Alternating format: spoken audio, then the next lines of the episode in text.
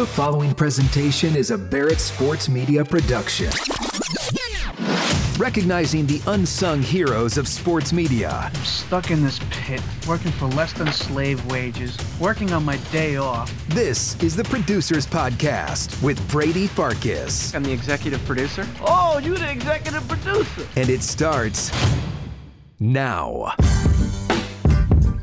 What's up, everybody? Welcome back into another edition of the Barrett Sports Media Producers Podcast. Hope you all had a great Super Bowl week. Hope you all enjoyed Radio Row. Those of you that went, hope all of you enjoyed the game itself. We're back to business here on the Producers Podcast, catching up with our friend Eddie Eddie, formerly of WFAN, now is the producer of Mad Dog Sports Radio. He's been with Chris Russo for a long time, through the Mike and the Mad Dog days, through the Chris Russo solo days. We talked to him about what it was like to work on Mike and the Mad Dog, what it was like as the relationship between those two hosts deteriorated, his expectations as a producer now that Mad Dog is solo and stretched pretty thin. We find out the answer to all of those questions here on the Barrett Sports Media Producers Podcast. Eddie, you're at Mad Dog Sports Radio. You're Mad Dog's producer. Kind of give me the career synopsis. You've been around Mad Dog for a long time. A very long time. I've been on and off with Chris since 2003. Wow. So wow. I started, yeah, I started at FAN, you know, same path, intern, part time producer, got hired full time overnights. Within a year of being hired full time overnights, I got the Mike and the Mad Dog job sheerly by luck. I was not qualified for that job. Uh, Mike happened to just take a liking to me. Chris didn't even want me. Hmm. Uh, that's the truth. I always I give him I give him grief about that to this day. He did not want me. Mike was a big advocate. We became friendly, kind of in the newsroom, um, and he really he he actually pushed for me to get that job. So I got the job in 07. I went till 2010 through the breakup. Then I moved over to Sirius in December 2010. That's where I've been since. So you get the Mike and the Mad Dog gig in 2007. And at that point, Mike and the Mad Dog is at the top of their game and I mean, just humming how do you come in as a young or new producer at that time and establish credibility and create trust with a show is it that that is that successful? I don't. I don't. I don't. I have no trust. I have zero credibility. I kind of just learned on the job. I know that's not the ideal way to do it but i i, I really learned on the job and there were some bumps along the way for the first you know, six months. It took me about six months to kind of get my feet under me and understand the the speed of this show and managing two giant personalities as best you can. That was a, there was a big learning curve there for me. You know, obviously the show had been well established by the time you got there, but when you get there, did it feel as big on the inside as it was to the people on the outside? Like, did you know you were a part of a juggernaut? Well, I was starstruck. That's the other problem. When you grow up a fan of something, and then you actually kind of live out your dream, it's kind of weird. Mm. Now, I grew up a huge Howard Stern fan, huge. That was my first love was Howard Stern. I wanted to be an intern on the Howard Stern show more than anything in life, but I had no qualifications to do it. I wasn't in college for uh, communications, broadcasting, nothing like that. So it just wasn't going to happen. My next giant love was Mike and the Mad Dog. Long before I was in the business, I used to sit in my car. I was one of those guys. I would sit in my car, one o'clock every day. I couldn't miss it. I couldn't miss the open. It would interfere with work. I would take my lunch around that open just so I could hear what they were going to do at one o'clock every day. That was, you know, as they say, appointment radio. And then to to be there, first of all, just to be at FAN at the time as an employee, forget about working for them directly. Just to be there as an intern and meet all these people you heard on, you know, I was one of those guys. I was starstruck to meet, you know, Eddie Scozzare, to meet the update guys, Bob Heussler, all the names you heard, you know, for us growing up in that time to actually come face to face with them, get to know these guys and meet them, it was a thrill. You know, I grew up in New York, but I grew up in upstate New York. So, and I would watch occasionally the Mike and the Mad Dog simulcast on Yes when it got there. I wasn't a diehard listener, it was a little before my sports radio listening. Um, but I watched the 30 for 30, like I think a lot of people did, right? 30 for 30 on Mike and the Mad Dog on the breakup, etc. What was it like for you to be there as the breakup is happening, as the relationship is deteriorating, etc.? it was very very stressful. That was a stressful time Yeah. because I knew it was coming. You know, things started to leak out. One camp saying one thing. Mike was pretty quiet through the whole thing, never said anything. Hmm. You know, Chris- the side, you know, from Chris's side, there were kind of rumblings, there were rumors. So we were all just kind of sitting, waiting. You know, Chris has said many times he wish he had a do over on that in the way he left. Right? He, you know, he never regrets leaving but he wished he had a do-over. He said it on the air as recently as a couple weeks ago. I wish I had a do-over on that one because I like to give him grief about it on the air when we go at each other a little bit. Uh, that's the one I have on him that I can I, I kind of hit him with. So that's the one thing he would have liked to do it a little differently, but it was tricky. You know, 19 years, he's under contract. You know, he's looking for to do something different, and he wanted. He he got really not bored, but just being tied into the New York sports talk radio formula, it just kind of wore him down over time. He didn't want to sit and talk Yankees every day, or the Giants, or the Jets, or whatever, you know, the Knicks. He wanted to do other things. You know, eh, on a on a day today, perfect example. He would want to break down the Australian Open at this time of year. Yeah. You know, if he and he has the freedom to do that at Sirius, where at FAN it was very it's formatted. It's local sports. I was going to say, what's the difference between terrestrial Mad Dog and Sirius Mad Dog? Well, and you know, terrestrial Mad Dog, number one, you have 20 minutes of commercials plus an update. So right off the bat, it's very different. Sirius, we have 10 minutes commercials an hour Mhm. and an update, one update. So he does a lot more talking at Sirius, a lot more. Um, he also can do anything he wants, and I mean anything. Is that just because he's so big that the bosses can't touch him, or is that just Sirius is that free in its content, or both? A little of both. He's that big that they're not going to try to manage him, but also they trust his instincts. You know, his audience. He's he's in a unique situation. You know, I wouldn't, I wouldn't put you wouldn't put Chris in a sports talk host class, right, and say this is how hmm. you do radio. You know, he is a he is a unique unique person. What was it like to produce for Mike and the Mad Dog? Because again, they're so good, they're so established. Clearly, they have their own ways of prepping, their own way, own ways of getting things done. What exactly were they looking for from you? I mean, you know, I talked to some producers here that are like, I literally plan the show and the hosts just follow it. I talked to other people who are like, I just grab the audio and get the hell out of the way. And there are people that are kind of in between. I think I was in between. So we would meet, they would have their guests that they wanted, what they wanted to do that day. But in terms of prep, those guys were prepped. You know, they lived and breathed it. I didn't need to run, I didn't need to put together a show sheet. Yeah, if we had some interesting audio, I'd let them know. But you know, I've seen to your point, I've seen, you know, producers that will do a whole show sheet, segment by segment. Mm-hmm. Exactly what's going to happen. These are the talking points. These are today's topics. We're going to go there. They've never been like that. Never. Chris is not like that to this day. Mike was never like that. You know, they both came in with the newspaper. They would doodle on the newspaper, kind of have it there as a reference point and just go. And that's what made them great. Definitely uh, unscripted. Unscripted is unscripted without a net. That was Yeah. it. That's And it could go in a lot of different directions. You know, there might be a plan to go one way, but a caller might say something. Chris might say something. He might, you know, you just don't know. It could have gone in a million different directions on any given day. You know, there were obvious days. You know, the day after the Giants win the Super Bowl, that's what we're going to do. We're going to talk about the Giants and you know Eli Manning's legacy in New York, things like that. Those were obvious days. But on a you know day to day basis, it could go in a lot of different directions. you know the callers were such a big part of that show were such a big part of wfan and still are a part of wfan but there's a lot of people that have you know in the business i think myself included that have kind of grown tired of call driven radio um, where are you at on calls because you've seen it when it's at its best I I love that. I actually love two man shows.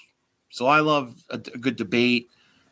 You know, callers are really important to our show because they add a lot, and we have a really really incredible you know foundation of loyal loyal callers. It's pretty incredible when you think about it for national radio. Not a, not, a lot of, a lot of national shows don't even take calls. You know, it's more either guest driven or there's a co-host kind of in the room or they bounce ideas. I mean, we do a lot of calls on our show. So they're a huge element of it. I'm with you probably as a listener. It's probably my, I don't want to say least favorite part of the show, but I, I tune in for the host. Yeah. When I tune in to Mike and the Mad Dog, to Chris Russo, any of these big time hosts, I kind of want to hear what they say. I mean, I, the callers do add something, though. There's always, you know, you have your favorite callers. There are a lot of really good callers out there who add a lot to our show on a day in, day out basis. You know, you talk about not needing to to prep Mad Dog on things. I'm curious though, like he is everywhere. Like so, you know, he's on Mad Dog Sports Radio, he's on High Heat on MLB Network Radio, he's on First Take. I mean, he's his schedule seems to be prepped uh, stretched pretty thin here. Is he just able to shoot from the hip on all of those shows, or does he No, need a he- plan from you a little bit more now than he did before? He does. Listen, he the greatest thing that ever happened to him is he learned how to use his iPhone. Right, so he gets he, he gets alerts. He's aware of everything going on, and he reads like crazy. He's still a paper guy. He actually reads the New York Post, the Daily News, the New York Times every day, Hmm. cover to cover. So now that I, I always tell him that's not the greatest way to get your information since it's already old by the time you're reading it in a newspaper. But he has, you know, um, supplemented that with the phone news, breaking news, alerts. And if there's some things, put it this way on Wednesdays when I know he's busy, right? He's running from Stephen A. Smith and first take to baseball, then to do our show. Those days specifically, I'll, you know, we're in contact all day, either FaceTime or texting all day. And I'll be texting them just to make sure if something, you know, there's something odd or there's something that I know a caller will bring up, I'll make sure he's aware of it. Because you know, things, things slip through the cracks. What's it going to be like when uh, Mike and the Mad Dog get back together on first take coming up here? Oh, it's Um, be huge. It's gonna be huge. The only I would say the only downside to it is I think it it, it kind of rekindles all the speculation of can they you know can they get back together on some basis? Can they do a show? And you know, it's just I don't know if that's ever gonna happen. the uh, they've done reunion shows before, not often, but I you know at the a big conference hall in New York or something like that, and they sold it out. It was massive. City, So yeah. Whenever they get back together, it is a big deal. You're right. That's a huge deal. sure. Mike, Mike was great. He came on for Chris's. So Chris was inducted into the Radio Hall of Fame in October, and we did a big kind of pre-induction show, kind of a retrospective of his career. And we brought back a bunch of different guests. Letterman called in that day, people that have been really instrumental in Chris's career, and we closed the show with Mike. And Mike was incredible. I mean, they get back together on the air, and it's just it's like they never missed a beat. I think what's cool is that it will give a younger group of listeners, a new group of listeners, a chance to see them in action. Because so I'm I'm 33. I feel like that's probably around the line of delineation of the people that probably don't fully appreciate their greatness, and this is going to be a chance to see it. Yeah, I forget. I actually really do forget now. That's a long time now. You know, they've been, I mean, Chris has been at Sirius for 13, 14 years, you know, longer, actually 15 years. So he's Yeah. almost been at Sirius as long as they were together, which is kind of scary.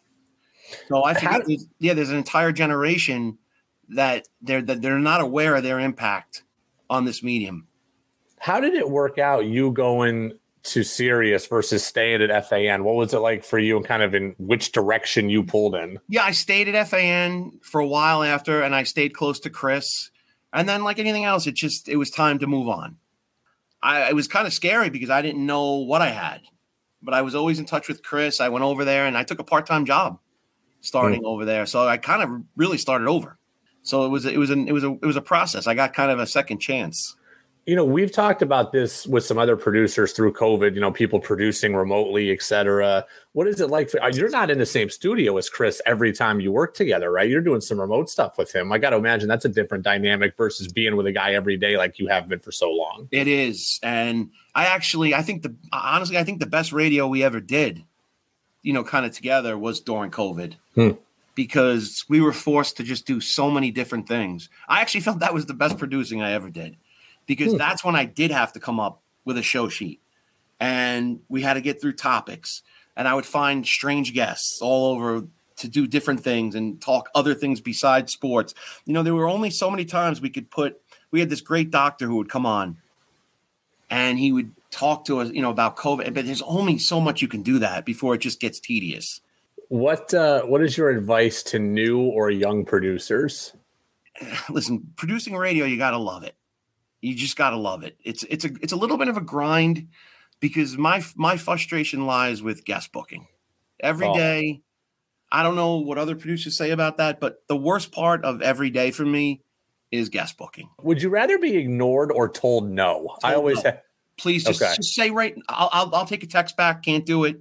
Or- it- it- Ignoring is the worst because then I know, and the worst part is I know I have your number because I've had guys actually on different occasions call in from that number and they just flat out ignore it.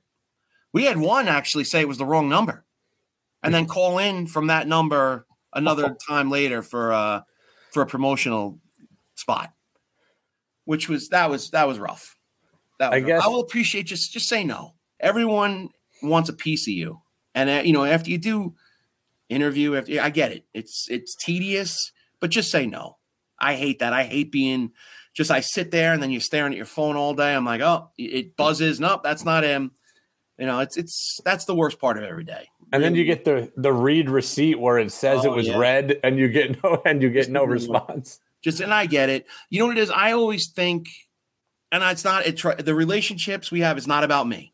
It's I'm not stupid enough to think they're doing this for me, or I have I have one relationship in this business, and it's someone I started with at FAN. That's it, Kevin hmm. Burkhardt. I'm Yeah. friendly with him. Besides, you know, him being the lead, you know, Fox announcer. Hmm. I've known him since he was at FAN doing updates. So he's always been good to me. Outside of that, I don't have a lot of, you know, friends in the business. When they when these guys come on, they do it for Chris. I've always said that booking guests is my favorite and least favorite thing to do as a producer. When you're on a heater, it's great, but when you You're, When- that's that is a great point. And now there's there's a part of me that still loves the chase, but that's more about the older guys, right? I love finding. Chris loves history. He loves talking to, you know, historical figures. Let's say, you know, Jerry Kramer.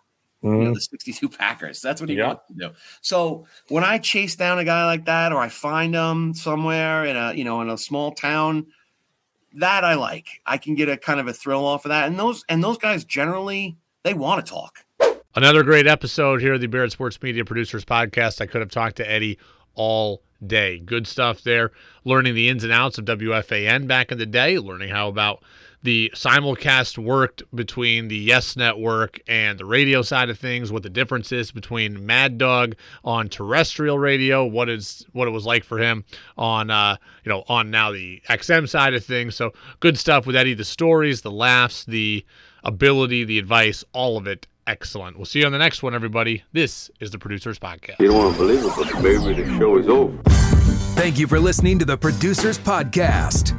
To enjoy past and future episodes, check out iTunes, Spotify, Amazon, the iHeart app, and BarrettSportsMedia.com.